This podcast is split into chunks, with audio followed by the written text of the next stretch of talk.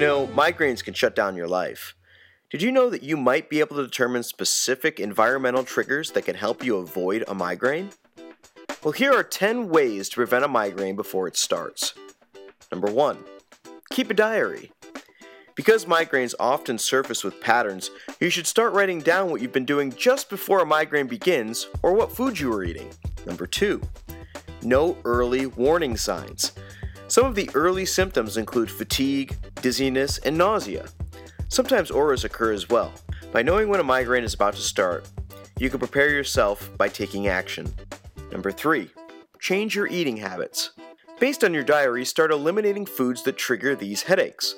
Replace these foods with ones that fight migraines, like omega 3 fatty acids and foods rich in magnesium. Number 4. Stay hydrated.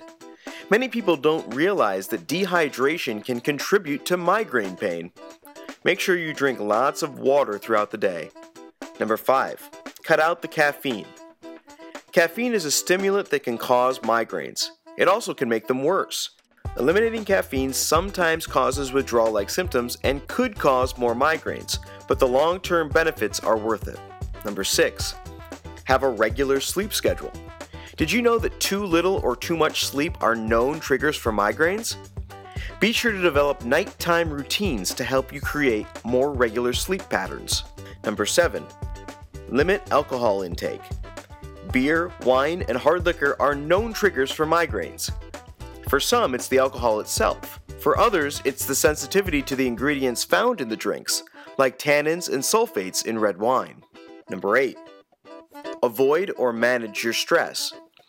Stress in everyday life causes migraines.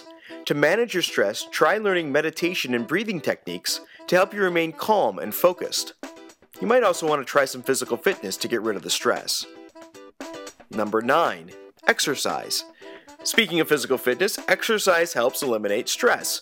It also boosts your mood and the right hormones in your body. Number 10. Talk to your doctor about treatment. If you tried all the things on this list and you're still having a tough time with migraines, you might want to talk to your doctor about medications and other therapies that could work for you. You can also check out paindoctor.com for more treatment options and bring these options to your doctor's attention. And that's another dose of pain news brought to you by paindoctor.com. Subscribe to our YouTube channel, follow us on Twitter, and like us on Facebook. Thanks, and have a pain free tomorrow.